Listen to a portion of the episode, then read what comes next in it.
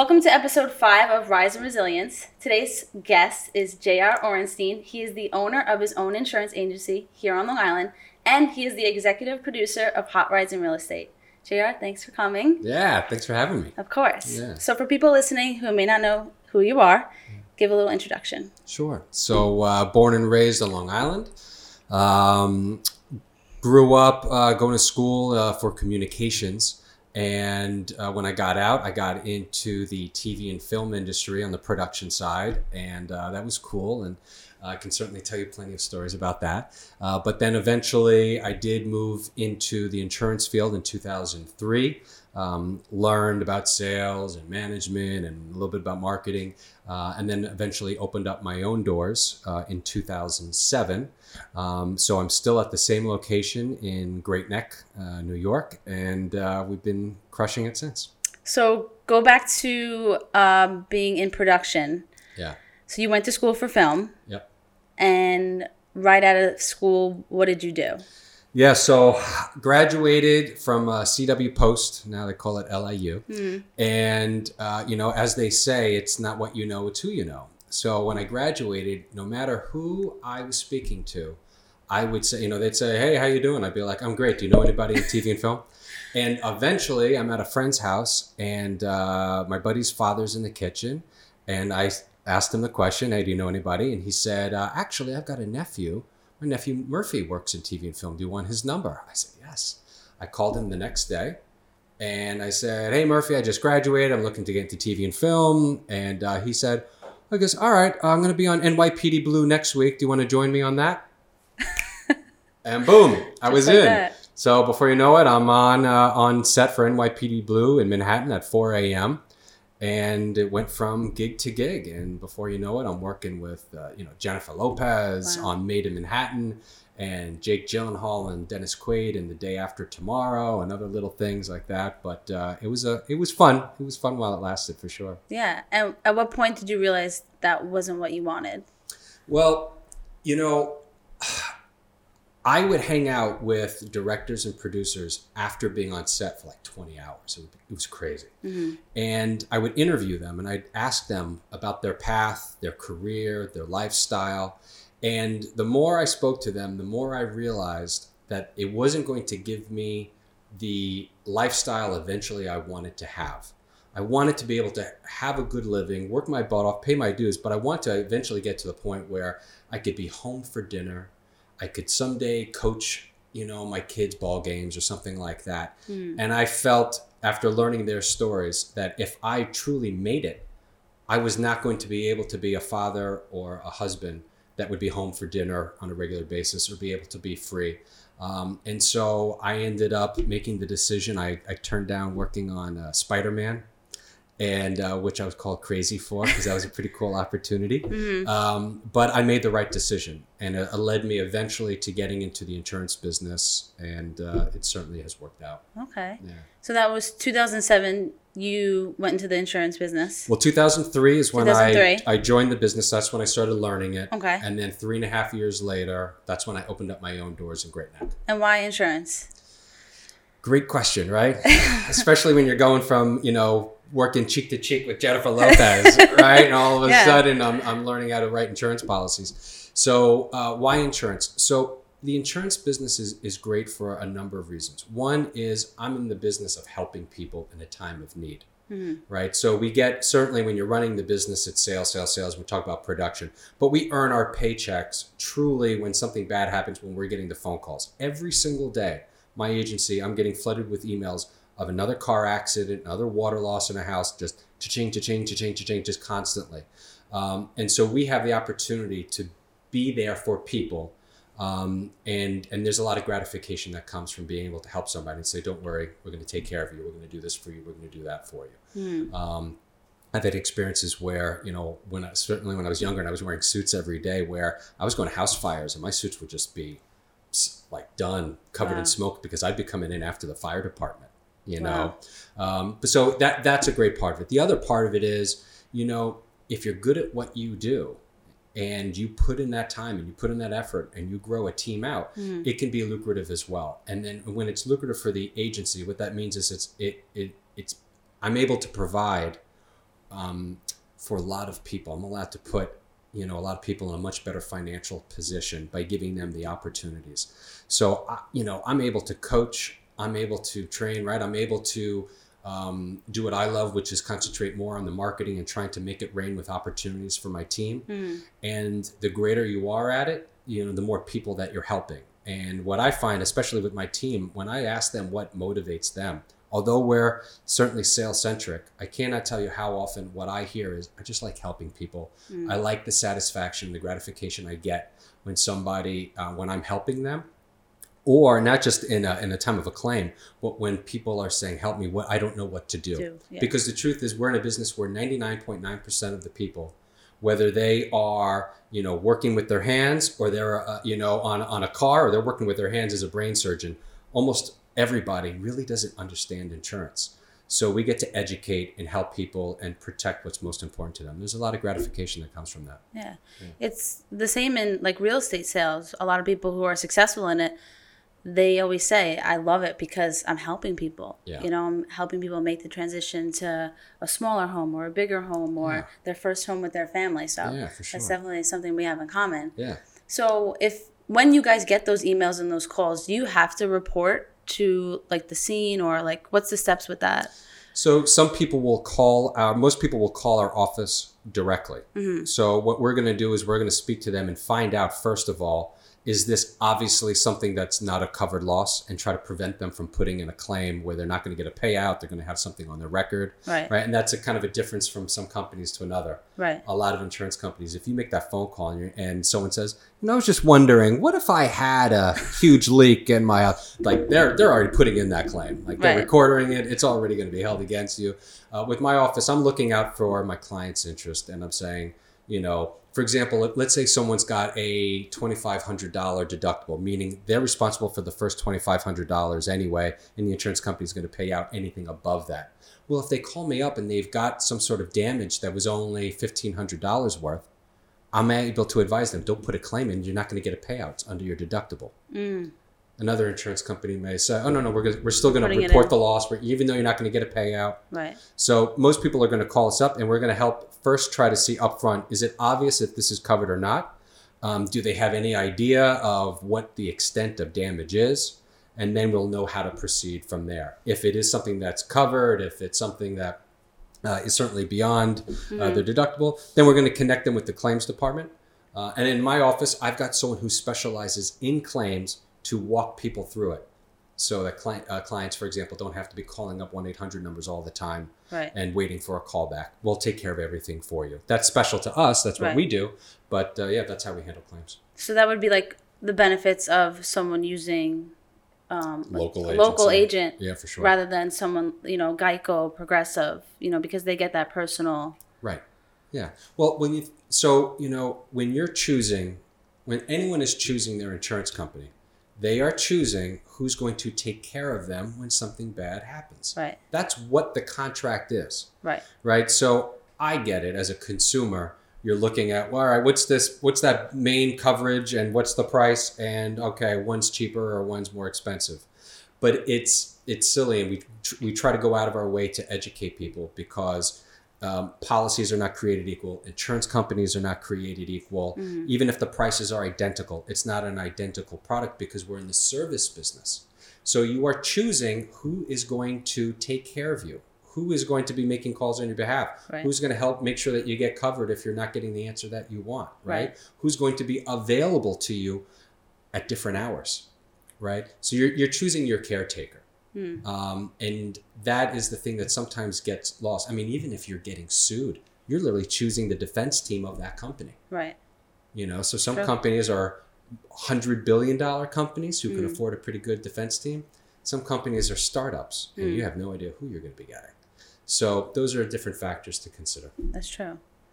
So, how long ago did you start a team? Was it like you you started your own and then you started building the team slowly? Like, what was the process with that? So, great question. So when I started, I it's it's very difficult to um, to be by yourself to start off. Right. Um, so my first day, I had already hired three people Oh wow. to start.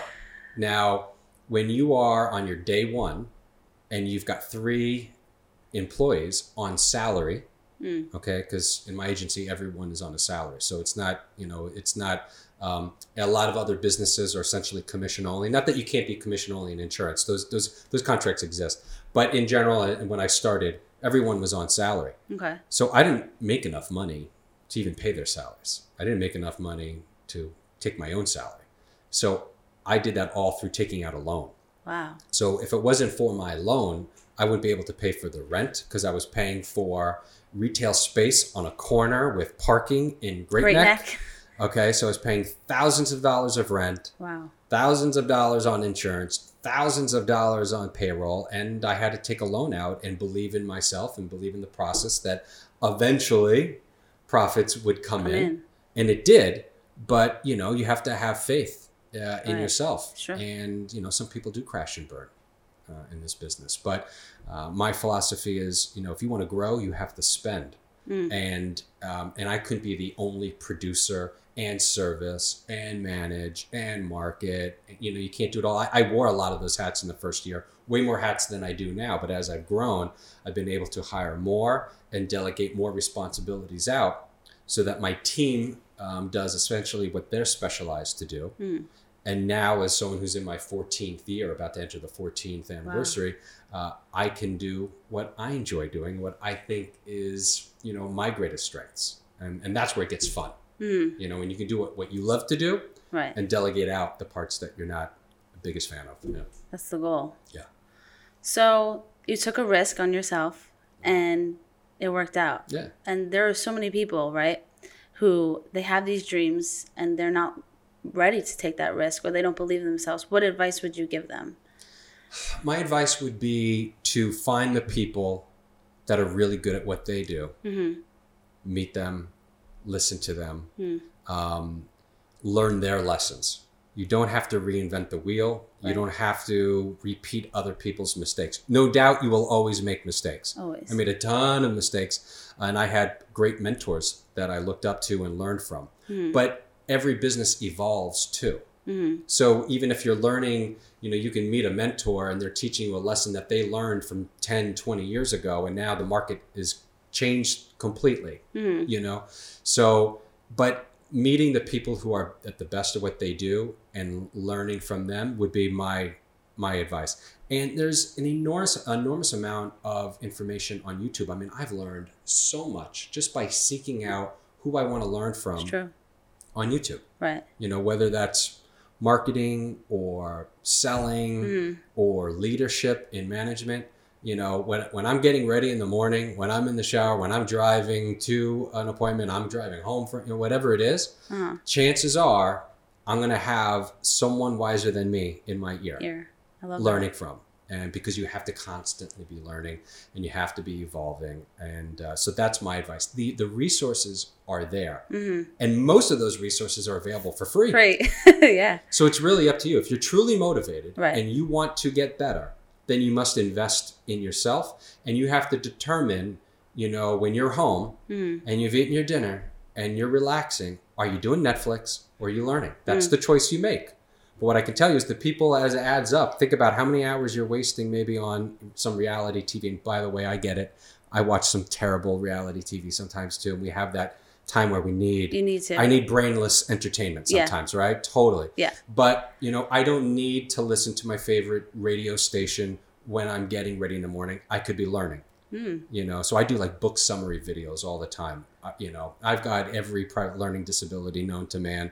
Um, growing up was always a struggle reading books, this and that. Thank God now in the age where I've got Audible and I can do audiobooks Mhm. or I've got YouTube and I can listen, Listen. and I absorb it. Yeah. So I'm going through book after book after book. Wow. And a lot of times I'm just doing summary books where it's like someone's read it and they're giving you in 10 minutes exactly what all the lessons are. And you can get through so much more information Oh, I like that. doing that. Yeah. So that, that, that's what I do. yeah. So that's what I recommend. Yeah. And those are on YouTube, like the summary yeah. books? Oh, yeah. You look up any book, any Uh-huh. book, let's say someone's recommended, and you're like, I totally want to read that, but I just don't have the time. Right. Just type in the book and do summary, and you're going to find all these people who've read the book, Uh-huh. have notes, who are giving you all the highlights, and you get the gist of it.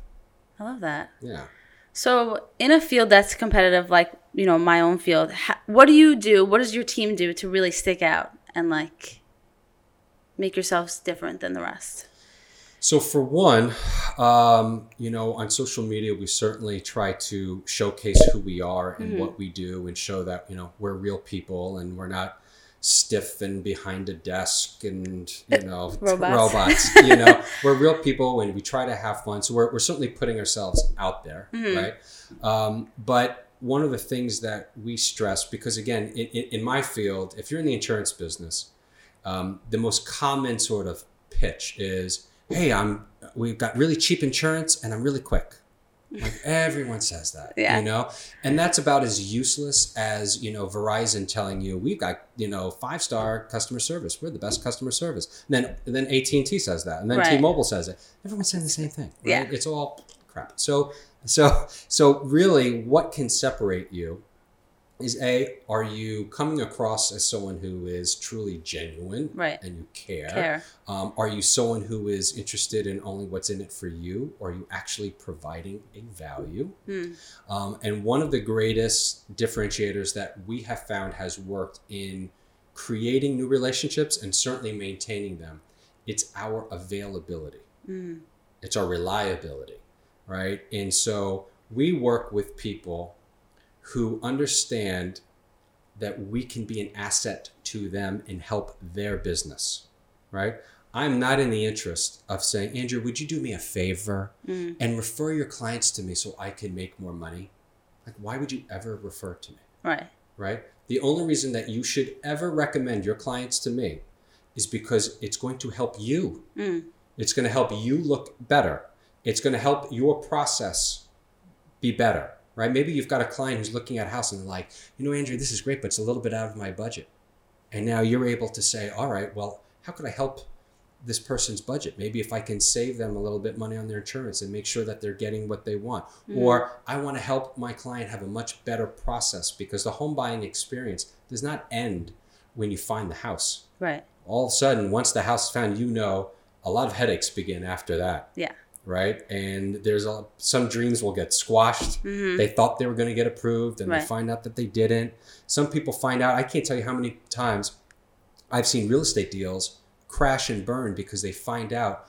Oh, I didn't know I needed flood insurance. And what do you mean the Mm. flood insurance is three thousand dollars a year? Now all of a sudden they're you know uh, they're off the charts and their debt to income, and they're not getting approved and crash and burn Right. right? And so it's just better. I've got realtors who will call me up and say, you know what, I've got a client who's going to be looking at this house. It's kind of close to the water. Can you give me just some sort of idea of what the insurance is going to be? So now we're, we're just a tool in your tool belt Mm. to help see are, are you wasting their time showing them something that's going to be unaffordable Right. because of factors that you're not thinking of at the time? Right. or are we looking at the big picture? So hopefully, you know, you'd be working with me if you see the value. I'm going to help make you look good. I'm going to make it be smooth. There's not going to be mistakes. We're going to check things up front and not wait until you're already just emotionally attached, you know, to something that might not go through. Right. Those types of things. But it only works. Everyone who does recommend their clients to us, it works because they understand we're helping them Right. you know so i'm getting calls at, on sundays i'm getting calls at you know or text messages at 10 p.m and a lot of the competition is not that separates us Mm. and if i'm going into the insurance business i'm giving advice to anyone who's doing that Mhm. you have to make yourself available if you've got a nine to five mentality which It's not gonna realtors obviously don't because it's Right. not a nine to five job Right. but in the insurance business most insurance agencies or businesses are kind of nine to five Mm. so it's you know we'll get back to you tomorrow Mm. and with me and my team, it's a no, no, no, no. We're getting back to you right now. Right now. I don't care what time it is. And so that's what I look for with my team is, uh, you know, a couple years ago, I said, here's the deal, guys. If you want referrals, right? If you want to make 300 calls a day cold calling, go ahead. I'm not going to stop you. I wouldn't do it. I don't want you to. You don't have to do it. What you have to do is concentrate on making meaningful relationships and helping people. And if you do it right, if you market yourself and show what your value is, you can get the DMs, you can get the calls, you can get the text, and our phone's going to ring. Right. Because, you know, in sales, the ultimate nirvana is people are coming to you. You're not having to hunt people down and beg people to do business. Right. So I don't I don't want my team begging strangers to give them a chance for insurance. And I certainly don't beg and want my people begging realtors or loan officers. We speak, we get to know each other. If we hit it off and you trust us and you think I can help you, Mm-hmm. then call me. Mm-hmm. And that approach, it's a more of a long game approach, but it has snowballed. And now we're just getting hit up with, you know, requests on a regular basis throughout the day. Can you help me? Can you help me? Can you help my client? Can you help my client? That's great. Yeah. So there's definitely value for real estate agents to to find an insurance agent that they like and they want to start that relationship with. Yeah, and obviously it's not a situation I would never suggest to a realtor that you say, "Here's who we use" or something like Right. that. It's just a matter of saying, "Hey, but if you don't have anyone that you're attached to, I got a great guy, right? Or I've got so Mm-hmm. I've got an agent who who who's fantastic, who's helped a lot of my clients. Would you like their name and number? Right. Whatever. Leave it at that. Yeah, leave it at that. It's it's you know, I I don't want anyone ever feeling pressured, Pressured, to yeah. speak to me. Right. And I would never ask a realtor or expect a realtor or loan officer to try to pressure their client to working with anybody else. Right. You know, you, go, you work with who you're comfortable, Comfortable with. That's it. Yeah. It's all about building relationships. 100%. That's it. It has to be natural. So, social media, Yeah. how has that helped you and your team stand out or have fun like be different you know Yeah. because it's like you said it's so easy to fall into that trap and be those robots or people think that you're the robots. Yeah. but when you go on your instagram it's it's fun. There's cars there's you know your your team doing fun things so. Well, it's uh, it, it's been a game changer, and what I can tell you is that you know, as an insurance agent, you know, we were talking before, you know, realtors can put pictures of beautiful homes, or even if it's not their own listing, Right. Right, you see that game a lot, right? Look at this beautiful Yeah. house. Yeah, it's not, it's not my Not listing, but it's a beautiful house, right? You see, you see a Yeah. lot of that, and and with insurance, I can't show insurance policies. That's Right. that, I wouldn't get too many followers. I also would not get too much attention if I was talking about insurance too much, because insurance is boring. yeah Unlike this conversation, which is is fantastic, right? right? right? But insurance itself, I get it, is not a sexy topic. So uh, we found out that we're really competitive and we're really good with the super high end market. Now we insure everything from a, you know a 1989 Honda Civic, but all the way to a 2021 Lamborghini. You know, so we do it all. But social media, you know, if I was posting pictures of Civics, it's not going to get too much attention. right I post pictures of the high end cars that we insure. It gets a lot more attention. So we found a way that to get a, a few more eyeballs. Mm. And the name of the game is it's attention. right, Right. It's all about attention and giving something that does two things. A, I want I want viewers to see who am I, but more even more importantly than who am I, who who, are the people on my team? Who are we collectively? Mm. right? What's our vibe? What's our culture? Who are who, who, who are we, right? I get comments on a regular basis. I feel like I know you guys. It looks like such a fun place to work. yeah It's so cool, and they don't even know us. They've never even met some, you know. And you Mhm. get those. It so. But if I was saying, if I was doing postings about call me to save money on your insurance, would you ever go to my Instagram story again? No. What for an insurance commercial? no. So we don't do that. So we're just showcasing, hey, here's you know Maria in my office. Here's Angela in my office, right? And we're smiling, we're happy, and we hope you have a great week. Mhm. And we're being silly and we're being fun. And you're going to see what we do. Mhm. You know what I mean? If you're coming to our page, you're going to see what we do. And if you like what you see and you want to contact us, contact us. But it's not going to be because I did an advertisement to try to save some money on insurance. Nor do I even want to be the we can save you money on your insurance business. Do we aim to save everybody money? absolutely, Absolutely. yeah. But I don't want to be the 90 my brand is not the 99 cent store of insurance. Right. Okay because i do believe you get what you pay for. Hmm. so i want to be able to i want people to understand that when they're coming to us they're going to be getting proper advice that they're going to be having they're going to be asked the right questions so that we can customize plans for them. I don't want to provide cookie cutter stuff and then pray are we cheaper? Are we cheaper? To me that is just it's irresponsible. It goes against what my role is um, as a as a financial not advisor but a, a risk advisor. It completely goes against that. So we're always trying to try to be as competitive as we can right. but just like a loan officer doesn't have control over the interest rates Mm. right? I don't have any control over the insurance rates.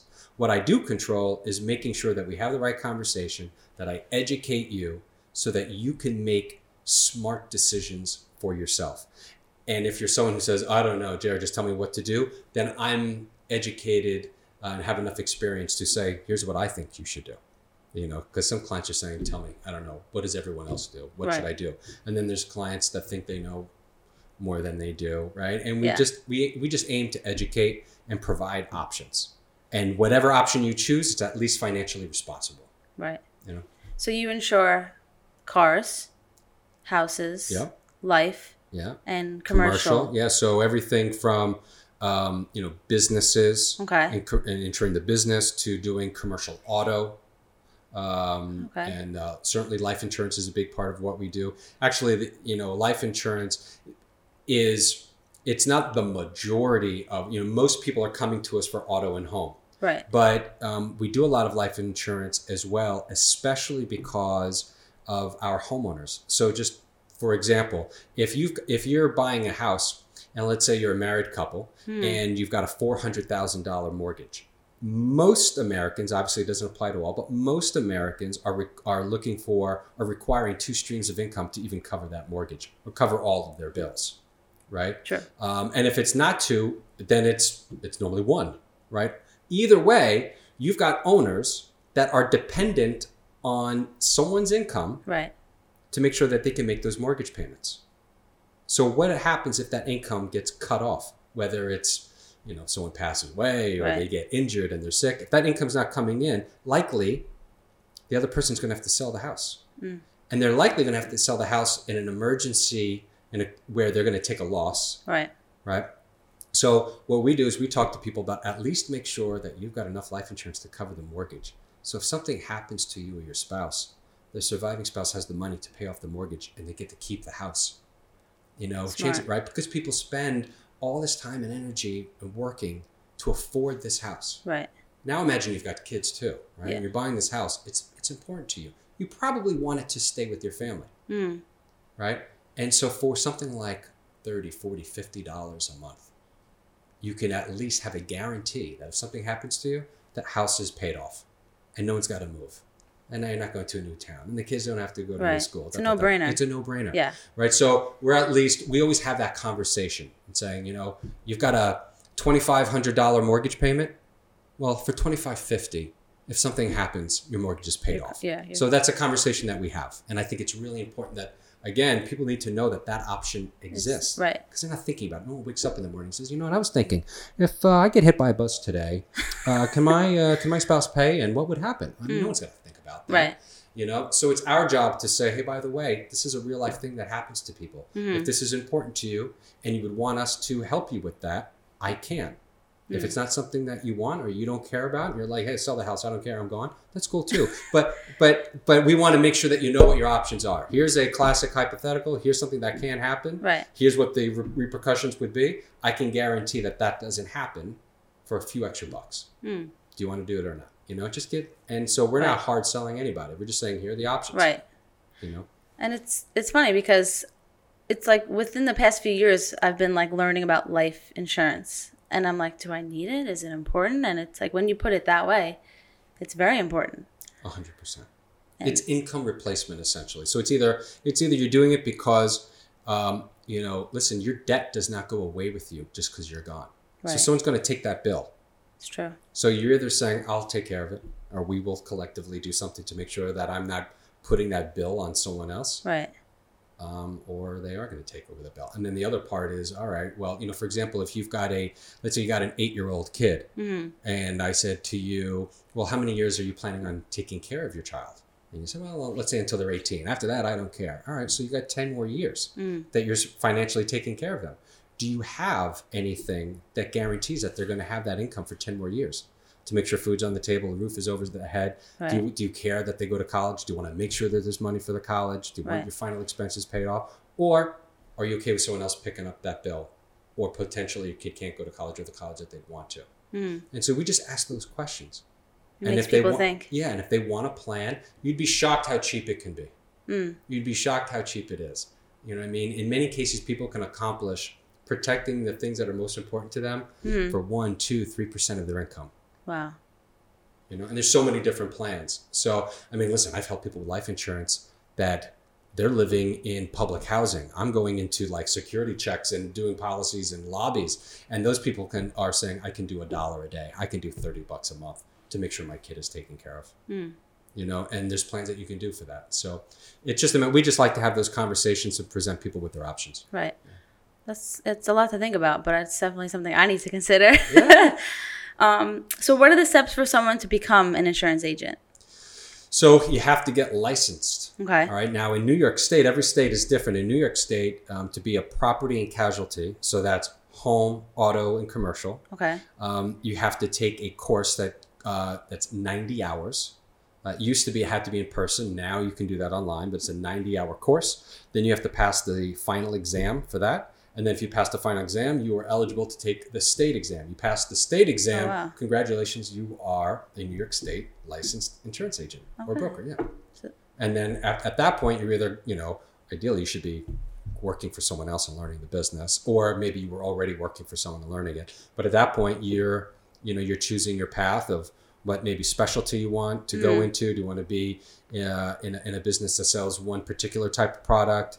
Um, you know, some people go into life insurance to sell life insurance or their life and health. Some people just want to do home and auto. Some people, like myself, like to be able to provide everything, Everything. you know, um, and just let people know what their options are. And we're in position uh, to help provide that. But um, at that point, you know, you're just looking to get a job somewhere Right. and get your feet wet. I would not recommend saying, I think I'll go into the insurance business. I'm just going to start an agency. No. You should work in the business and make sure you like it because the learning curve is huge. hmm And I personally would not want to be learning the basics while I've got the rent to pay Right. and the payroll to pay and all of that. I'd rather just get paid a salary or a commission, this and that. You pay me while I'm learning. That's a great deal. Right. And then you find out, am I good at it? Do, Do I I, like like, it? it? Yeah. Because this is not a stepping stone business. This is a career move. Mm. And you don't make, you know, uh, insurance. A lot of people on the outside, they, they, they don't realize you don't make a lot of money just because you sell a homeowner's policy. You got to sell a lot of homeowners policies.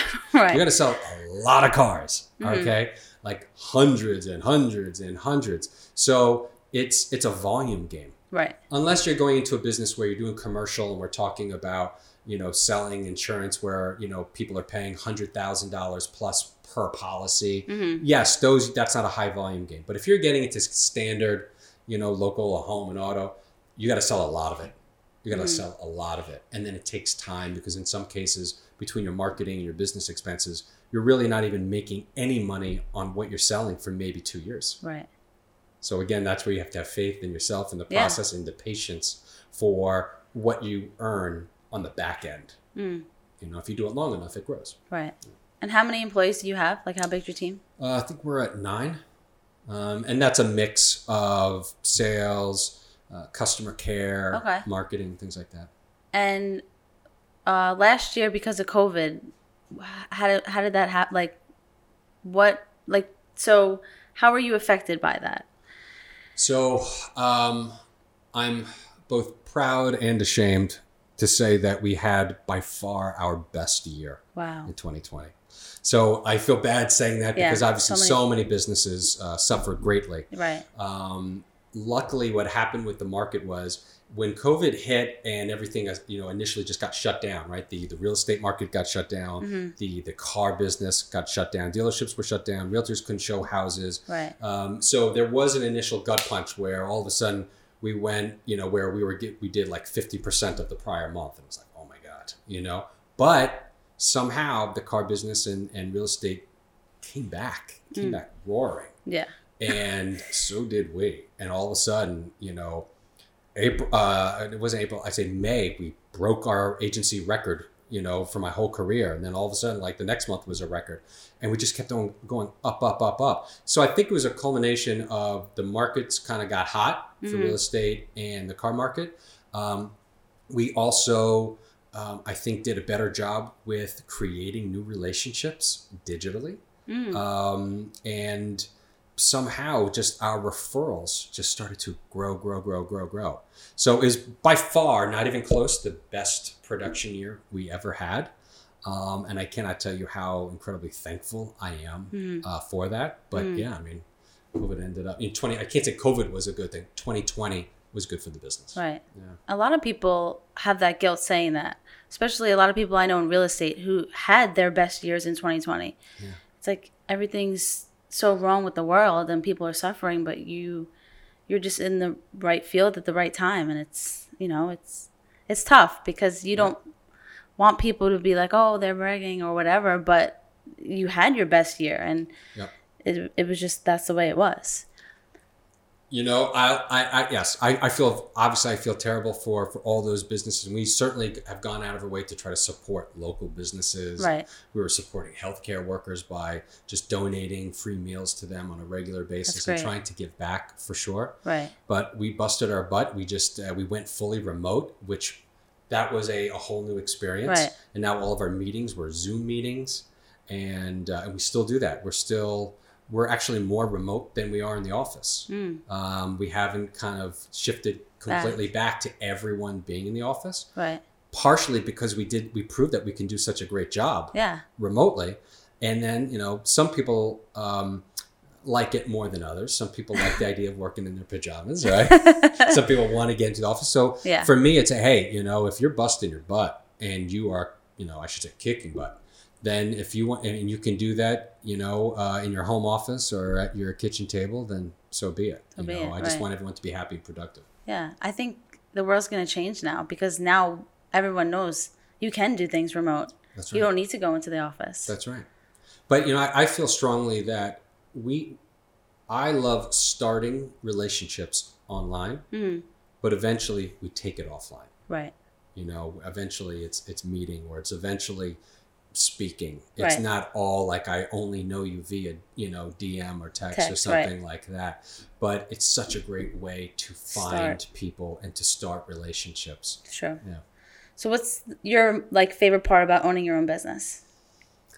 so i'd say there, there's a few different parts certainly freedom hmm is great. You know, part of being an entrepreneur and getting into your business. I read, um, let me start off by saying one of the greatest books I ever read, and I recommend to anyone going into business, starting their own business, is to read.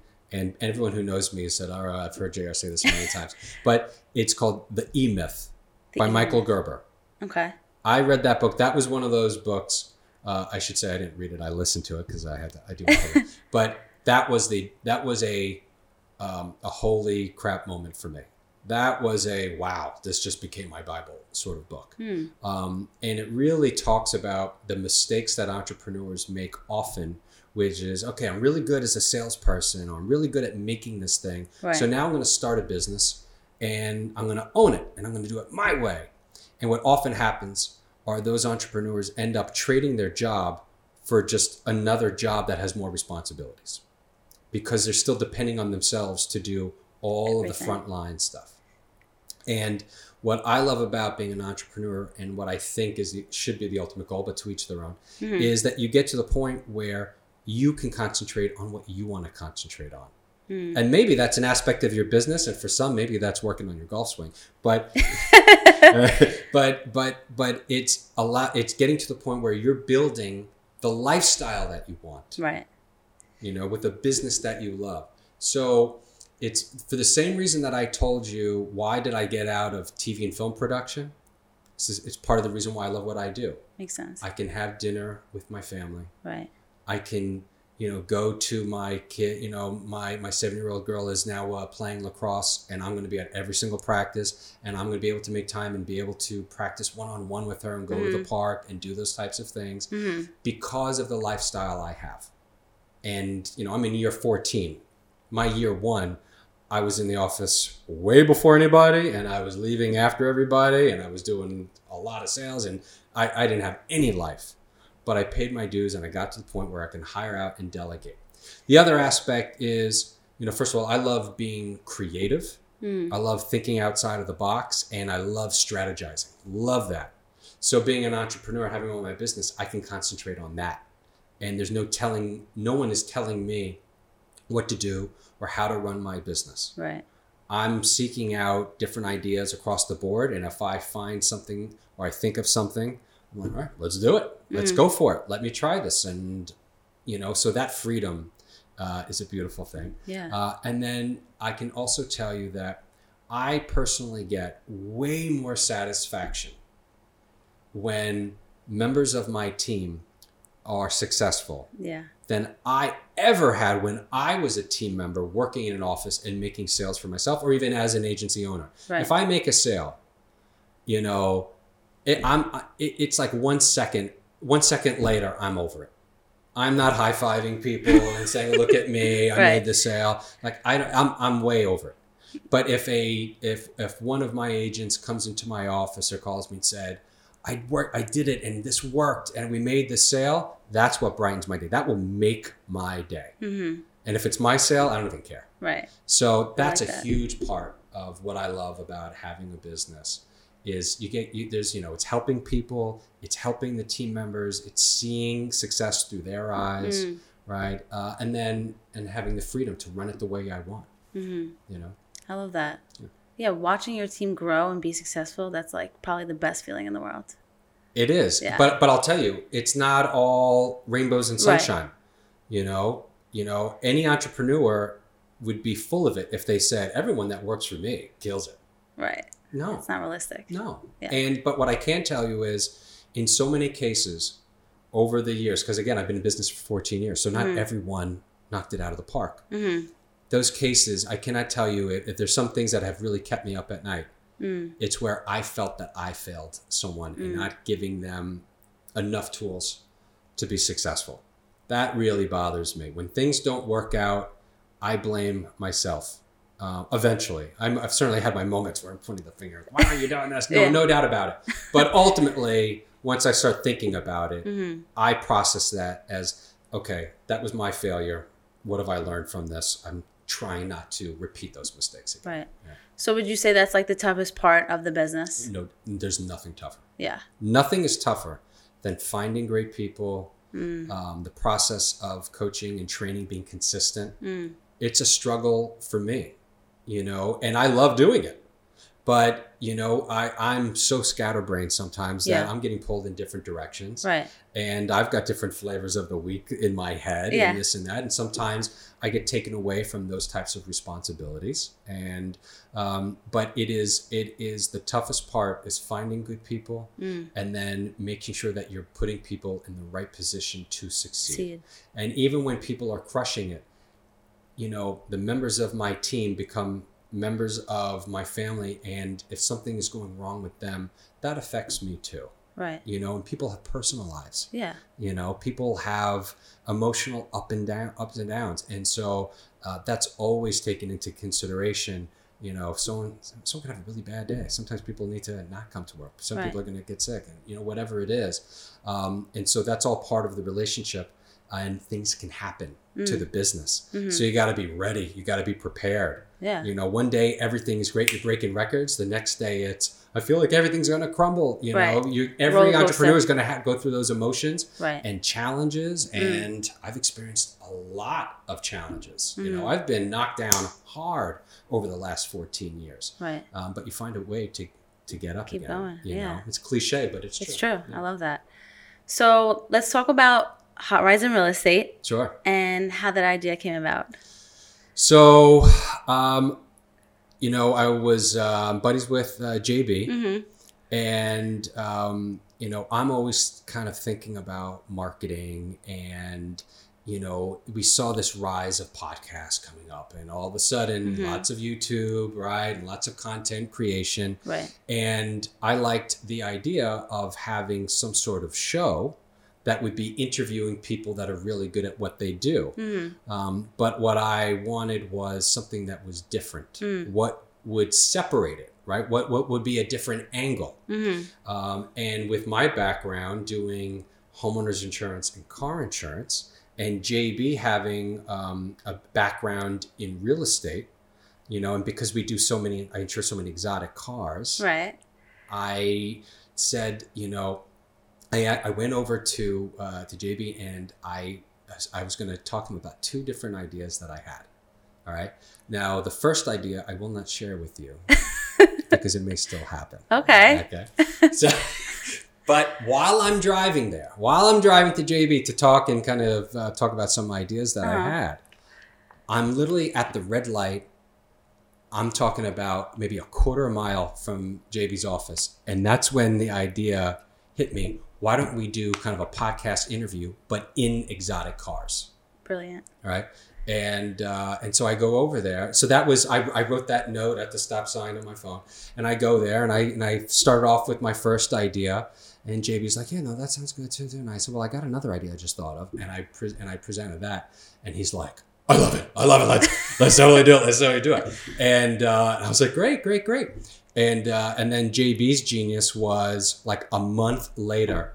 He's like, all right, so I've got a crew. I've got some. I already know who our first guest is going to be, and I was like, "Whoa, you acted so fast!" Took the idea, and all of a sudden now we're having meetings. We're talking a little bit about more details, and we're talking about how are we going to fund this thing and all of that. So it was a kind of you know random thought that came into my head about the concept of doing interviews of real estate agents um, you know, in exotic cars. Right. And then JB was able to take that initial idea and then be able to put some of those pieces together, Together. quite quickly. And he had relationships that I had not had with some of the greatest realtors in our local market. So combined, we're able to put something together.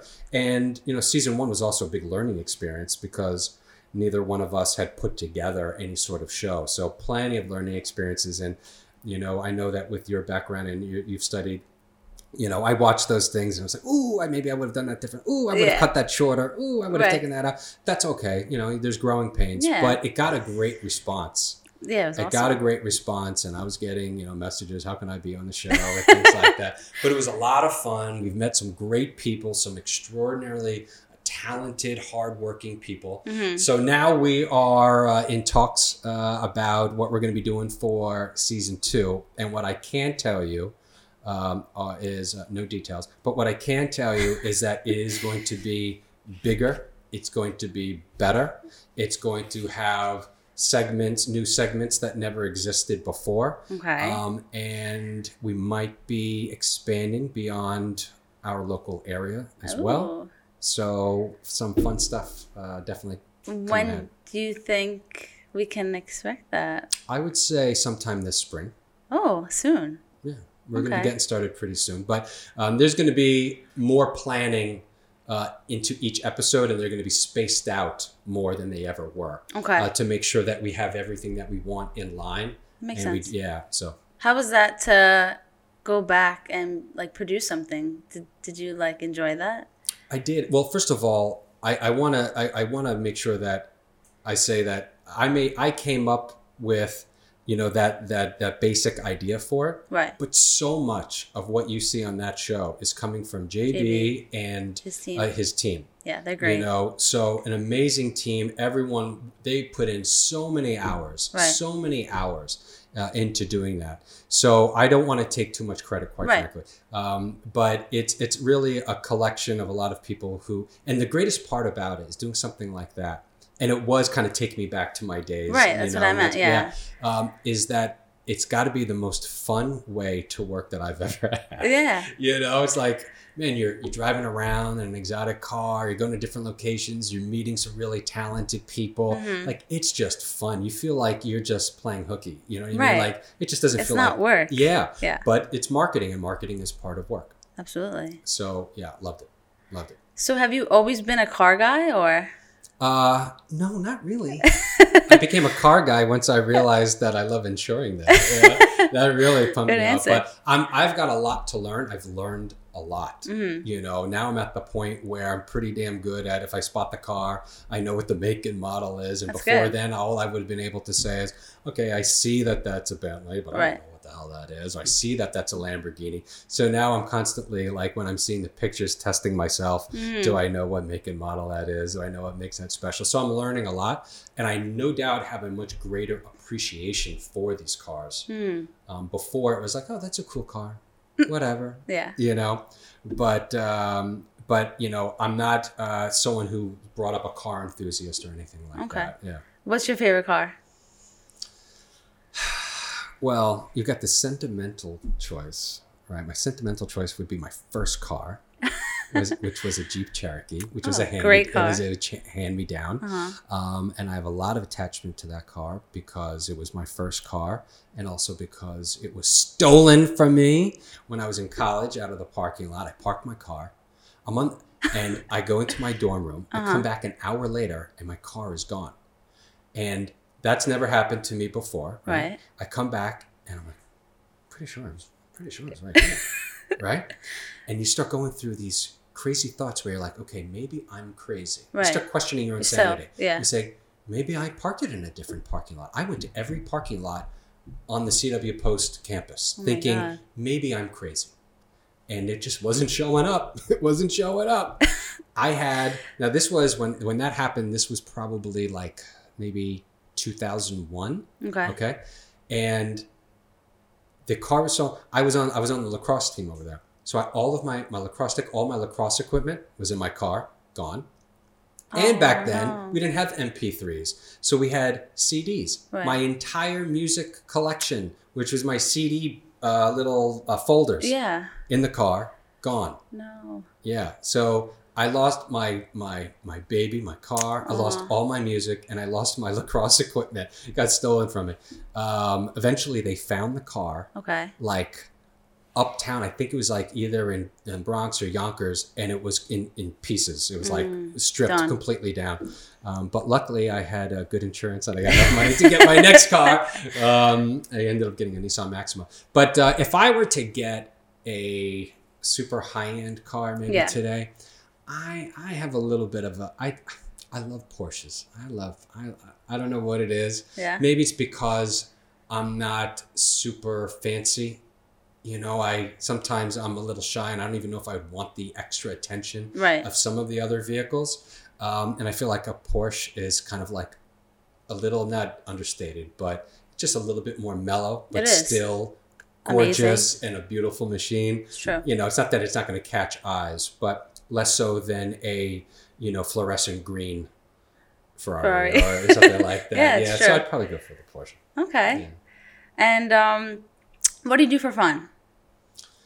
Well, you know, when you when you've got a business and you're married and you've got a, a seven year old and a four year old, Mhm. um, it's it's a different kind of fun, right? So I'm in Right. a different uh, phase, in my life. I, I mean, I know it's cheesy. I just love my time with my children and my family, and I love doing corny dad stuff, you know, with Oh, my kids that. and family. So I love that. I'm the happiest probably when with my family Mhm. especially when we're eating because I love food too much. Um, if I'm an addict, I'm a food addict. What's your favorite food? Well, Italian because my mother's Italian. Okay. So you know, I grew up and it was you know Sunday sauce Yeah. and you know eating until you want to Throw up. Yeah. So I love Italian food, but Yeah. but uh, we we certainly eat a lot of sushi as well. My kids have been eating sushi since you know they're like this tall. They Really? crave it. They beg me for it all the time. Is it sushi night? Is it sushi Aw. night? You know. Where do you guys go for sushi? Um, well, I'm in I'm in Syosset. There's a great sushi place called Arata over there. Okay. Um, so if we're gonna do takeout or we're going there, Arata's fantastic. Okay. Otherwise, there's another place and they deliver. They're in Plainview called Kumo. Love Kumo. Oh, okay. Yeah, there's a, I think there's a few locations, but we love that. But fun in general, it's either time with family, Okay. um, or I'm still my my my truest friends. You know, my inner circle are the are the guys that I grew up with, that I went to middle school and high Wow. school with. So you know, that's normally if I've got a night out and I'm going to be hanging out and I want to be with my friends, I'm hanging out with the guys that I grew up with, and we still That's we, great. we still hang out. So we try to make time, um, you know, for that. But it's uh, it's time with family, it's Mhm. restaurants, Yeah. you know, and then it's hanging out with the guys that are truly my brothers. I love that. What advice would you give someone who's like juggling or trying to find that balance between work and life? Especially as entrepreneurs, because technically we can go 24 7, seven days a week. Yeah, I, I I would say you know it depends on what your goals are. Mm. You know, some people are saying, "Man, if I could make a hundred thousand dollars a year, I'm good." Then there's, but if you've got the mindset of, "I want to be a ten million dollar a year," like your your your path is going to be different. Right. It's going to have to be very different. So step one is knowing what do you want. Mm. what do you want? How hard do you want to go? You know, it also depends on what stage in your life you're, You're in. at, yeah. All right. So when I started, I was single with no kids. Hmm. So it didn't matter that I was coming home at 9 p.m. Right. or 10 p.m. It didn't matter. No one was waiting for me true. you know so my recommendation is if you're in position to work those really long hard hours because you don't have dependents or you don't have any you know you don't have those other commitments now is the time to go 100% full throttle go hard as you can because the harder you go now the less you'll have to go later you can build a nice strong foundation and if you get to the point where now you need to find kind of family work balance you put in that time you got to that point Yeah. it's harder to say, well, I'm going to go at a kind of a 60, 70% uh, pace Mm-hmm. because I want to be home for dinner. You know, so it really, it's, it's such a personal question Yeah, it to find that balance. For me, being an entrepreneur and paying my dues for so many years has allowed me to have the balance that I want. And what I can tell you is I could grow my business more and we could increase our profits Mm-hmm. um, just by me working more hours, Right. right? Or, or, or, or, or, being away from my family more. I could do that. Mm-hmm. I say, but what's what am I getting out of it? What am I losing? Right. And I've got to find that balance. Some things are just not worthy Right. Of my time. And the older you get, the more you find out how insanely important your time Mm. is. And you don't want to and and so, you know, it's it's like if someone makes let me just give you a quick example. Let's say that someone makes a million dollars a year. Mm-hmm. Going from 1 million to 1.1, right? $100,000 more is likely not going to change their lifestyle. Right. But what if that extra $100,000 with is going to take up let's say 3 or 4 more hours of your day? Mm. You ask yourself, do I want to give up those 3 or 4 hours more per day Mm-hmm. for that extra 100,000 that's not even going to affect my lifestyle. Some people may say absolutely, of course, that's a 10% increase. Other people may say, you know what, it's not worth it because I'm not even going to be happier. Right. I'm making more than enough money anyway. Right. And those are 3 or 4 hours I could be spending with my kids or my spouse or going on vacation or doing whatever it is and have more freedom. So you got to you, you got to find true. out what's most important to you. What are your priorities? Mm. That's true. Yeah. So I want to end with um, something fun. If you Yeah. could choose one superpower, Oh boy. what would it be and why? Man, you know who would love that question Who? is my son Benjamin. Aw. right? Who now has like all of these Avengers stickers all over his walls. and I just got him the Incredible Hulk camper, and it was like Christmas for Oh, him. That's cool. Oh my God, I've got my own Incredible Hulk camper. Um, it's it that that's a tough one. So any superpower, well, considering I'd love to free up some more time, Mm-hmm. I guess speed. Maybe speed would be helpful. So maybe the Flash. Flash. maybe the Flash. I'd get more done. Cool. And then I could just you know Yeah. spend more time being with my kids. yeah, that makes sense. I like that. Yeah. Cool. So, how can people connect with you, find you, call you? Sure. So, you know, there aren't that many J.R. Ornsteins out there. So if you, whether whether you're on Google, Mm-hmm. you're on, uh, you know, Facebook, Instagram, wherever wherever you can have a search. If Mm-hmm. you type in my name, I'm going to show up. Okay. I'm going to show up. You're, you're, you're going to find me. But I'm on all platforms, and certainly you can always call my cell phone, uh, 516 286 3554. You can call my office directly if you want to work with my team. Um, that's 516 466 3276. What I can tell you is, in almost every case, the way that we work, just so people understand from an expectation, is Mhm. Reach out to me. I always want to be your, your first point Mhm. so I can get to know you, see what your situation is. And then eventually, the way it works is I'm going to be handing you off to one of my team members that I think is best suited for you. Okay. That could be best suited um, because of the types of clientele you have. It could be are we dealing with like super wealthy? Are we dealing with more blue collar? It could be just based on, you know, is this time sensitive? I want to make sure I just get you someone you know, within the next, you know, two minutes giving you a call back. But I will find and kind of do a matchmaking with one of the members of my team so that they're able to take it from A to Z. Because the way I run my business is I'm not running the quotes anymore. I'm not taking um, billing questions and, and, and taking payments anymore. And quite frankly, a customer doesn't want me to do that because I'm going to do it like a hundred times slower than my team that lives and breathes it every day. Right. So I, I get people in touch with, you know, who I think is in their best interest. Perfect. Yeah. That's great. Yeah. Thank you so much for coming on. Thank you. This was awesome. I love Good. it. I love the studio. Thank you. Yeah, you're fantastic. Thank you.